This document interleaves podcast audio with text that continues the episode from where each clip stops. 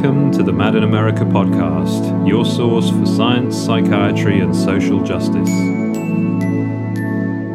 Hello, and welcome to the Mad in America podcast. I'm Javier Rizzo, a doctoral student in clinical psychology at the University of Massachusetts, Boston, and a science news writer for the Mad in America website.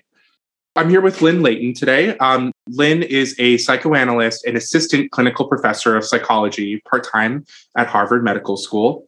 She holds a PhD in clinical psychology as well as comparative literature and has taught courses on gender, popular culture, and on culture and psychoanalysis for Harvard's Committee on Degrees in Women's Studies and in Social Studies. Currently, she teaches and supervises at the Massachusetts Institute for Psychoanalysis. She recently published a book called Towards a Social Psychoanalysis Culture, Character, and Normative Unconscious Processes that's available currently. She is the author of Who's That Girl? Who's That Boy? Clinical Practice Meets Postmodern Gender Theory, and was the co editor for Narcissism in the Text Studies in Literature and the Psychology of Self, and Bringing the Plague Towards a Postmodern Psychoanalysis, as well as the book Psychoanalysis, Class, and Politics Encounters in a Clinical Setting. Uh, she was also the co editor for Psychoanalysis, Culture, and Society from 2004 to 2018 and is currently an associate editor of Psychoanalytic Dialogues. She is past president of Section 9, Division 39 of APA, uh, Psychoanalysis for Social Responsibility, and the co founder of Reflective Spaces, Material Places in Boston, a group of psychodynamic therapists committed to community mental health and social justice. She's on the organizing committee of the Grassroots Reparations Campaign, which works towards building a culture of repair. And um, we'll go ahead and turn it away. So thank you for coming and, and talking with us today, Lynne. Pleasure to be here. Great. So I was just hoping you could tell us a little bit more about um, your journey to, to psychoanalysis and specifically social psychoanalysis. Sure. So, um, as you had mentioned, I was first a graduate student in comparative literature. And uh, one of the courses that I took, so I think I was at the time um, 22 or 23. And one of the courses I was taking was an intellectual history and um, an intellectual history course that was taught by a man named Eisenberg. And one day uh, he was talking about Freud as part of the intellectual history. And he was recounting the story of um, Freud's relationship with Fliess and Fliess's theory of um, hysteria as being located in the nose and the, the sinuses and the nose. And during the course of that lecture, which was about an hour and a half, I noticed that I had gone from feeling absolutely fine when I entered to having a serious cold by the end of the lecture. Oh, wow.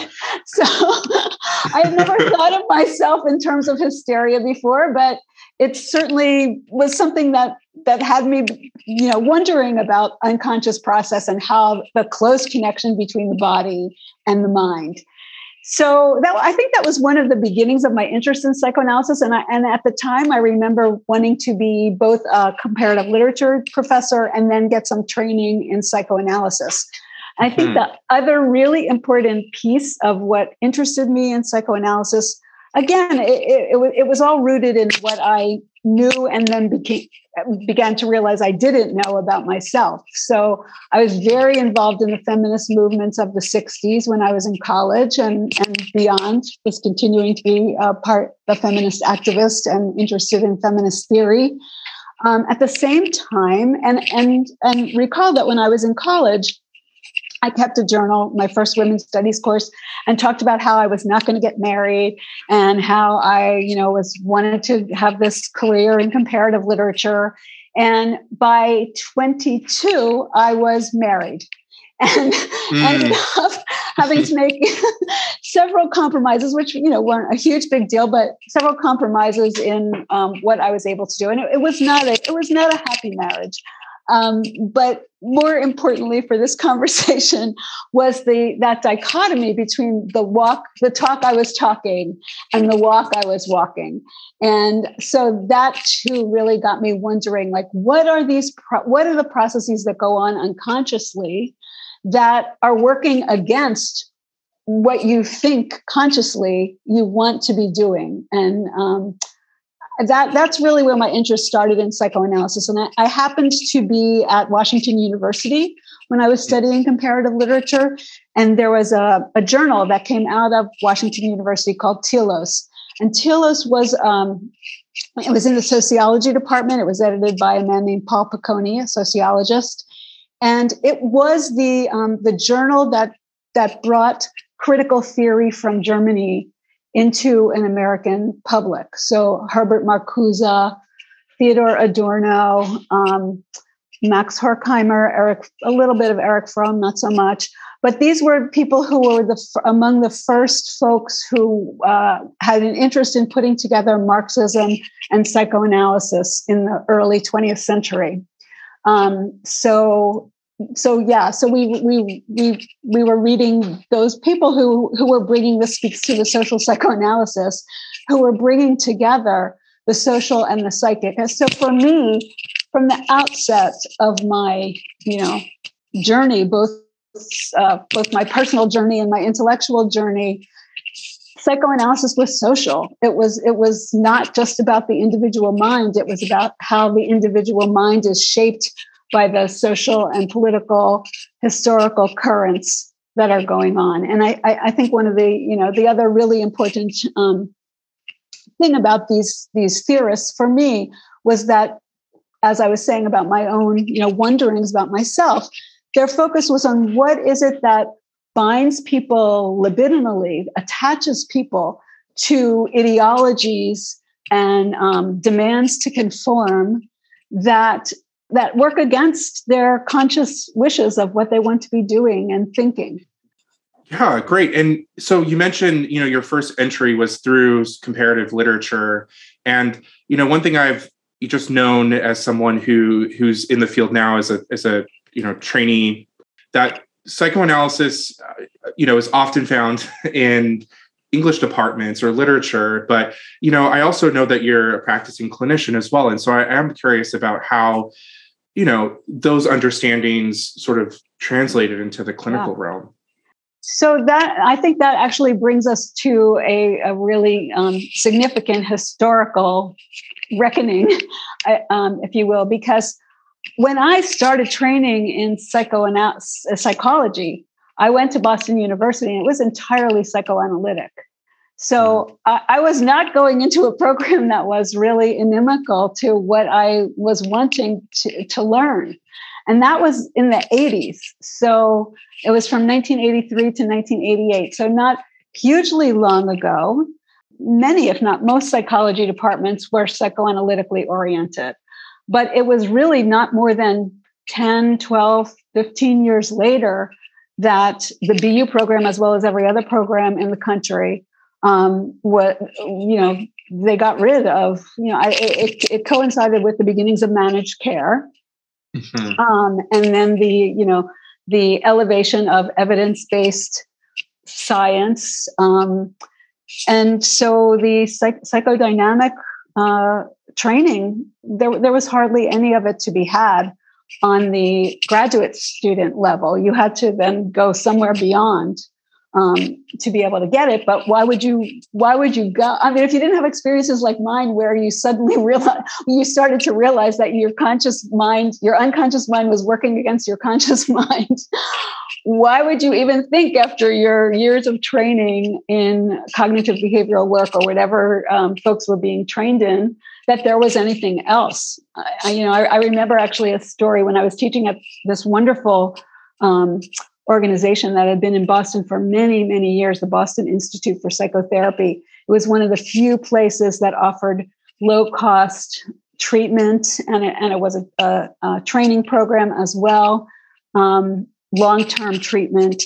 And um, it, it dissolved a few years ago, not that long ago, and I, I don't know all the reasons why it dissolved, but I remember um, someone telling me that she she had trained in a program in Ohio and not once ever heard Freud or anything about psychodynamic work, and then happened to go to a lecture where somebody started talking about it, and she got so excited about it because again, it connected with something in her life and then she found the Boston Institute for Psychotherapy and, and was was thrilled about it.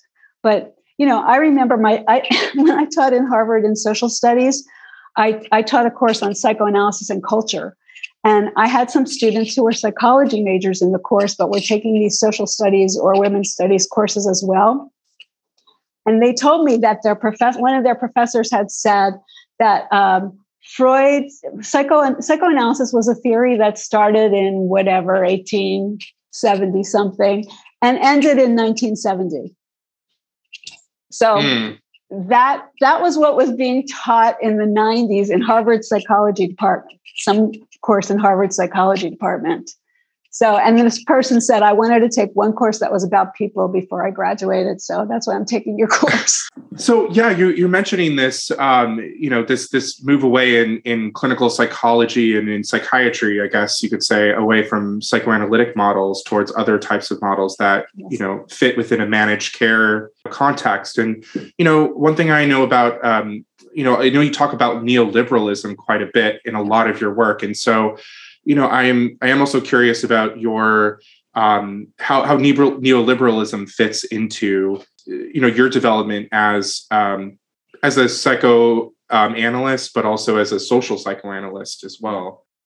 So that neoliberalism was is not a word that's really, or you know, an ideology that's really talked about. Part of this shift away from psychodynamic and psychoanalytic thinking it's actually well described in um, in some of the work that um, Sam Binkley, who who is actually a Foucault scholar and sociologist, talks about. That people are encouraged not to look back into the into their history. Um, that relational relationality isn't as important as the development of your sovereign individual self. Um, that you're supposed to be looking towards the future and being positive. Again, this connects with how popular the positive psychology course was at Harvard in um, you know in the in the 90s and 2000s, um, and uh, and that if if there's if there's increasingly um, but I mean this is in some ways always been true in the United States that we don't really think about people's problems as having social roots. That's that's that's a rarity in the history of the United States. But it, it, has reached new levels in neoliberalism where really you're the problem if you're not happy. And um, yeah, so all it, it, puts it puts a, a, a weight on clinicians um, who, or or let's say they they become agents in some way of of the state in terms of not seeing these many of the issues our our patients suffer from as social problems but rather as individual problems and also, I mean, another piece of neoliberalism, I don't write about this very much, but a lot of people do.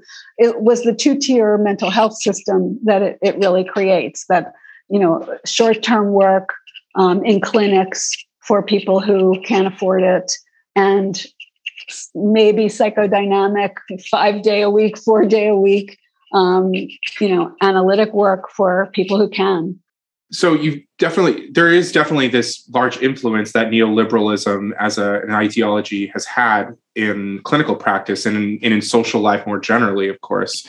I wonder if you can speak to social psychoanalysis specifically within um, the clinical realm and you know your development of, of that clinical theories. So bec- because of that earlier um, training and because of the way i you know was thinking about myself from a very from college on. You know i, I was at, in college during the vietnam war. It was it was big beginnings of second wave feminism. There was a lot of social ferment and we were really thinking about ourselves in social terms and not just psychological terms. So by the time i became a clinician which was already in my 30s and into into my 40s when i became a psychoanalyst my interest was in taking that work that I had been studying, the, like the Frankfurt School, um, Althusser, all, all these theories of ideology that were coming from academia. I wanted to understand how we imbibe them on an individual level, how we become um, shaped by the, the systems that we, we grow up in systems of sexism, racism, heterosexism, um, classism, how are they shaping us in, in an intersectional way? And by intersectionality, I'm thinking of like the overlapping oppressions um, in terms of systems. How are they shaping our behavior? How are we working against ourselves uh, and in our own, in some ways, our own best interests? in our interactions with others and in our relationship to our bodies. Um, uh, and for me, that always had to be seen within um, power differentials and the, the so- social matrices and the power differentials that operate in those matrices. So that's what I mean by um, by social psychoanalysis. That you're not looking at the individual as outside of any social context, which is what you know. When I was in training, they talked a lot about the biopsychosocial, but it really didn't mean very much. And I mean, SES class was always supposed to be something you were thinking about when you, but but it didn't change how you talk to the patient or um, how you you know think about their the relationship of of their experience um, to other you know other folks in who are in in different posi- social positionalities.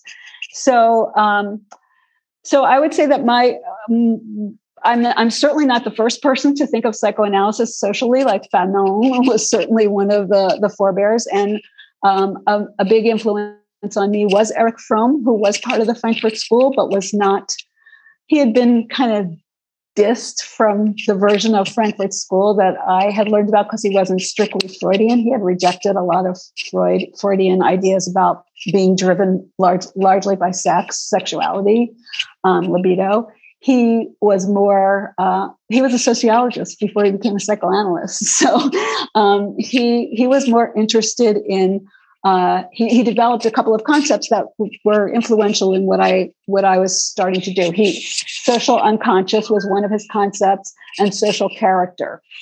And what he was thinking about were the kinds of things that you're not allowed to think in a culture, and how that forms your a, a particular character within a particular socioeconomic order.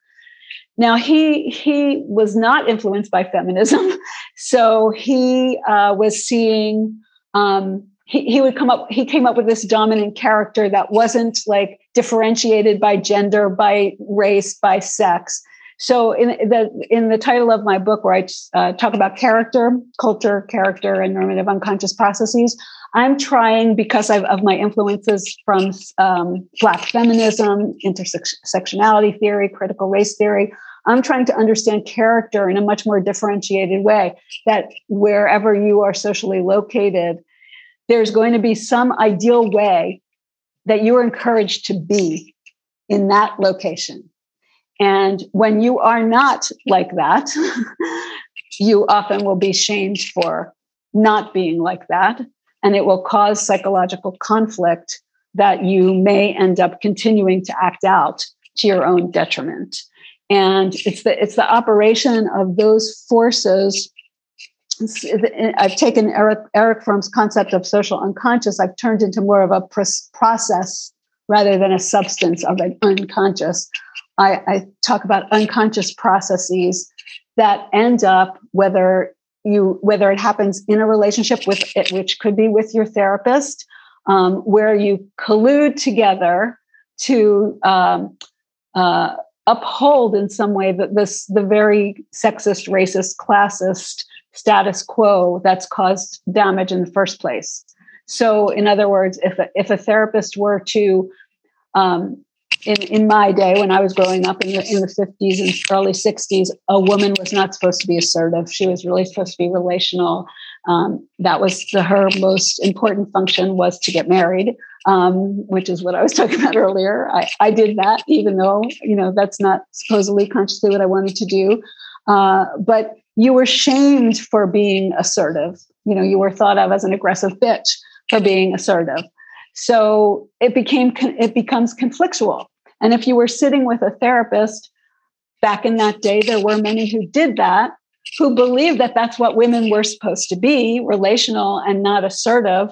That therapist might make interpretations um, and uh, you know nods and you know affirm- affirmations of precisely what has caused the sexist induced pain in the first place. In other words, upholding the sexist system rather than questioning it. And, and what I discovered in the course of, you know, reading a lot of clinical work and thinking about my own clinical work is that this happens a lot, a lot more than we want to admit. particularly when we're not not exclusively but particularly when we're not thinking about people in the context of their social locations and just thinking about people people tend to be upper middle class white males. So um, that norm is what gets encouraged for men a particular way of being male. And then there's a particular way of being female or white female or black female or white working class female that also can be encouraged to the detriment of the person that you're you're working with.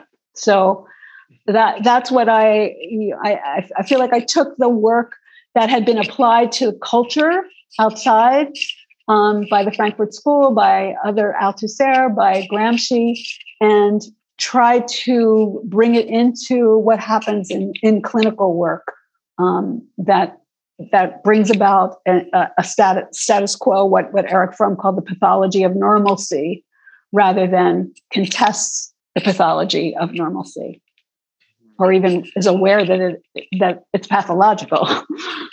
Uh, I wanted to talk to you about because it seems like you're touching on this concept that seems to run through a lot of your most recent work, the normative unconscious process, yeah.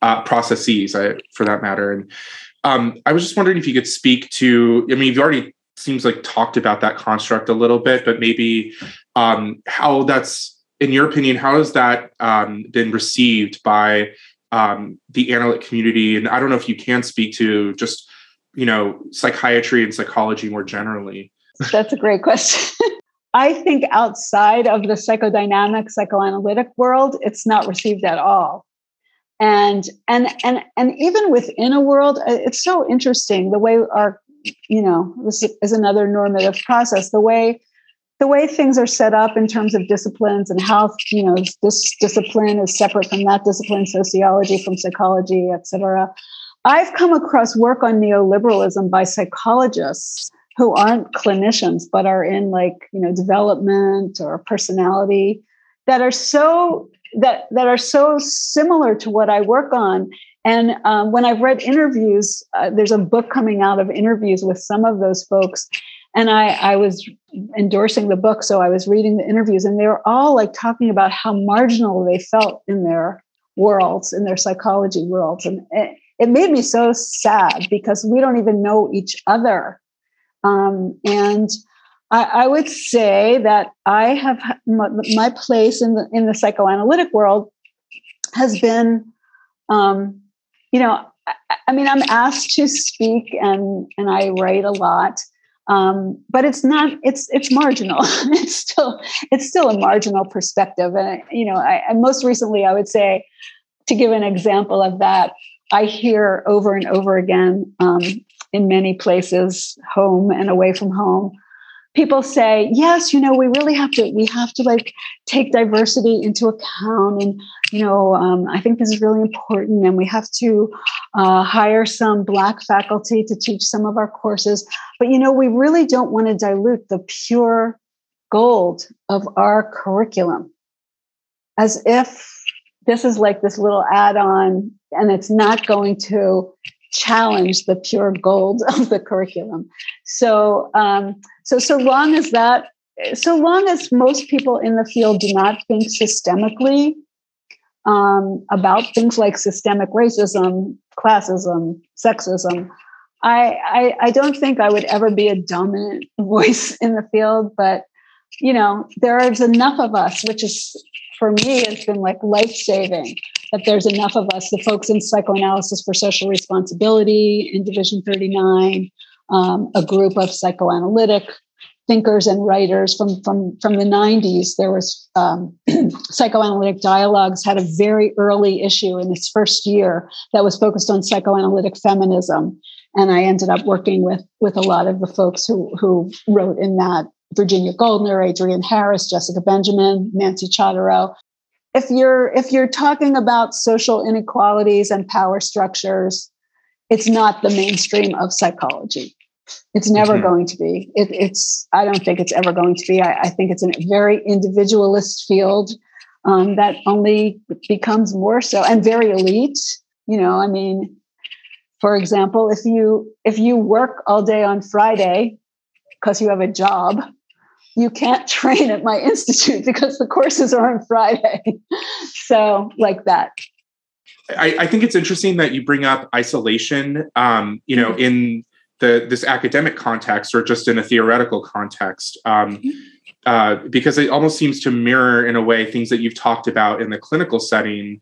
I don't know if it, if you feel like if you could expand on what you've talked about in terms of how isolation um, from social connection. Oh, okay. Um, you know, like like the idea that um, solidarity and actually forming connections with other people is actually, you know, how that subverts neoliberalism as an economic and ideological system. Right. One of the first things that comes to my mind when I think about isolation uh, in the terms that we've been talking about is that, is that separation of the psychic from the social.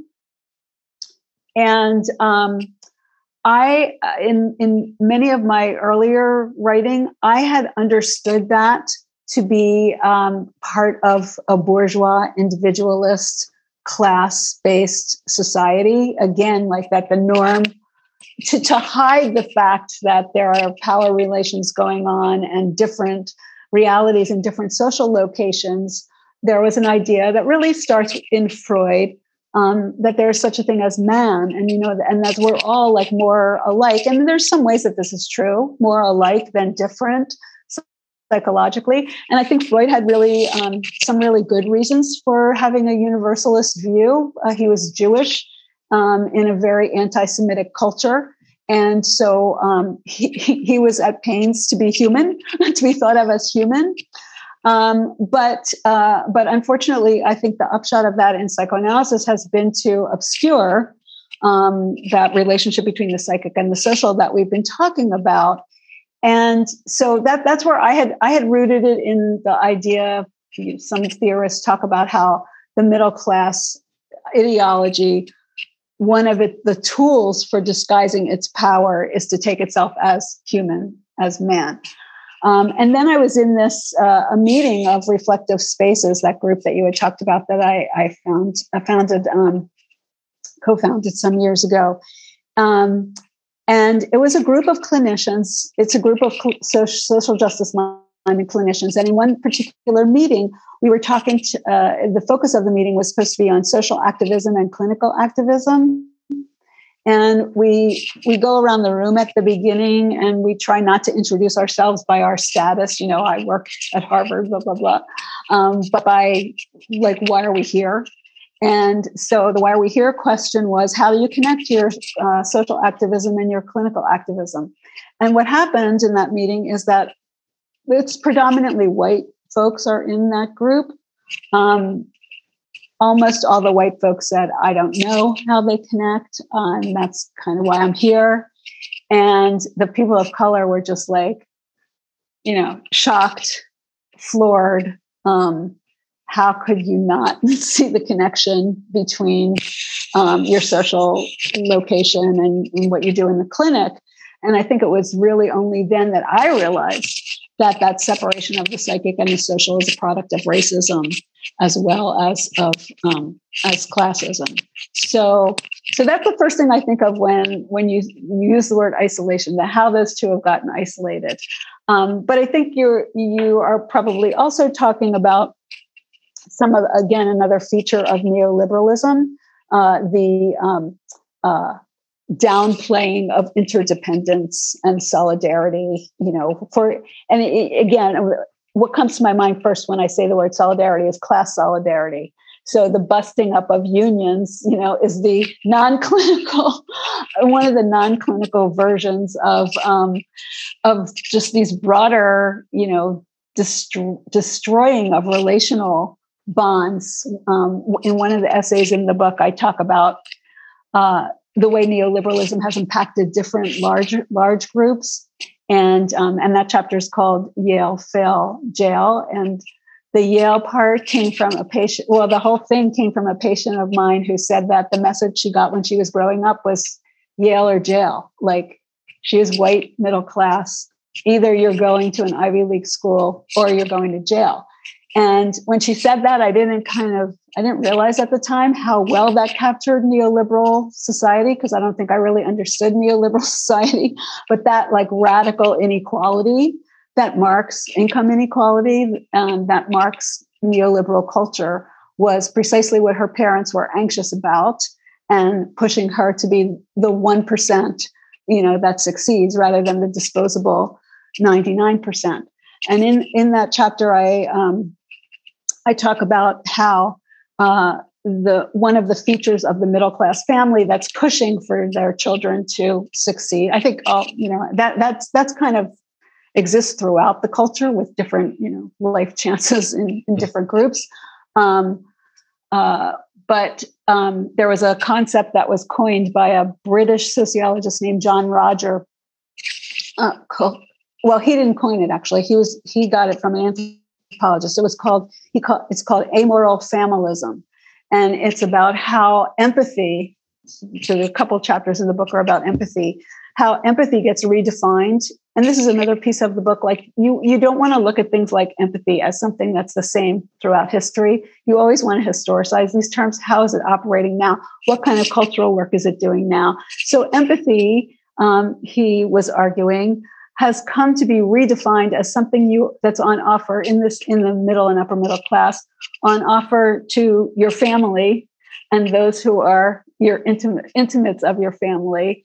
And maybe you have some ter- you know sad feelings empathic feelings towards distant sufferers you know in afghanistan but you you're never looking at your complicity and you're so that that's that's what i'm thinking of in terms of in, isolation the interrelationships and the way we're um, involved in each other's suffering um, and joys uh, are it's part of the denial of the systemic that i was talking about earlier so yeah, um, you know, you're mentioning you know empathy, right, as even working on a social level, but on a clinical level, and you know, for people, for clinicians and training or other just clinicians out there, I wonder if you might talk about you know how social psychoanalysis and the normative unconscious processes um, you know play out in terms of how therapists can respond to to them.